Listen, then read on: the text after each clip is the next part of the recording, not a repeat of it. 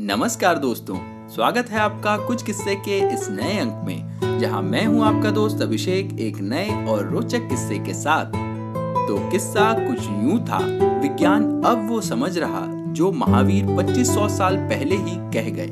दोस्तों, प्राचीन भारत की ज्ञान परंपरा कितनी वैज्ञानिक, तथ्यात्मक और सत्य की कसौटी पर कसी हुई थी कि जिन बातों को विज्ञान आज अपने शोध के ज़रिए स्थापित कर रहा है, उसे हमारे महान अवतारों, संतों और ऋषि मुनियों ने हज़ारों साल पहले ही कह दिया था। इसकी सबसे बड़ी वानगियों में से एक है भगवान महावीर का वो संदेश जिसमें उन्होंने स्थापित किया था कि वनस्पतियों में चेतना होती है। वे मनुष्य सदृश जन्म लेते, बड़े होते, सुख दुख भोगते, बीमार पड़ते, भूखे होने पर भोजन करते और अंत में मृत्यु को प्राप्त होते हैं। भगवान महावीर ने यह स्थापना आज से करीब 2500 साल पहले ही कर दी थी। ये तथ्यात्मक ग्रंथ आचरानंद सूत्र के अध्ययन एक के उद्देश्य पाँच के सूत्र 45 में वर्णित है, जिसे विज्ञान ने अभी पिछली सदी में ही समझा है। आश्चर्य की ये बात है कि भगवान महावीर की इस स्थापना को दोबारा वैज्ञानिक ढंग से प्रतिस्थापित भी एक भारतीय ने ही किया।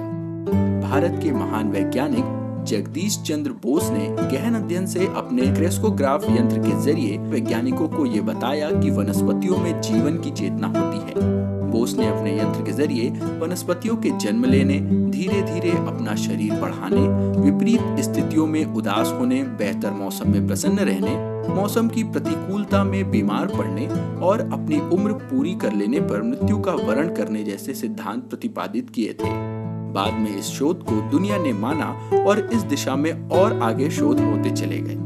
दोस्तों, पुरातन भारतीय ज्ञान की प्रामाणिकता पेश करते ऐसे ही बहुत से किस्से हम आपको सुनाते रहेंगे, मगर आज का किस्सा बस यहीं तक। अगर आपको ये और हमारे पिछले किस्से पसंद आ रहे हैं तो इसे अपने यारों दोस्तों के साथ शेयर करें, अपनी प्रतिक्रियाएँ हमें कमेंट्स के ज़रिए बताएँ, और अगर इसी तरह के और भी रोचक किस्से आप सुनना चाहते हैं तो हमारे चैनल कुछ किस्से को फॉलो या सब्सक्राइब करें और नोटिफिकेशन ज़रूर ऑन कर लें, क्योंकि अगले किस्से में आप जानेंगे कि जब भरी बैठक में रक्षा मंत्री पूछ बैठे, तुम सब्ज़ी वगैरह तो ले आए हो ना?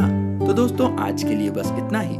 जल्द मिलेंगे इतिहास में घटे एक और दिलचस्प किस्से के साथ। तब तक के लिए अपने दोस्त अभिषेक को दीजिए इजाज़त। नमस्कार, जय हिंद।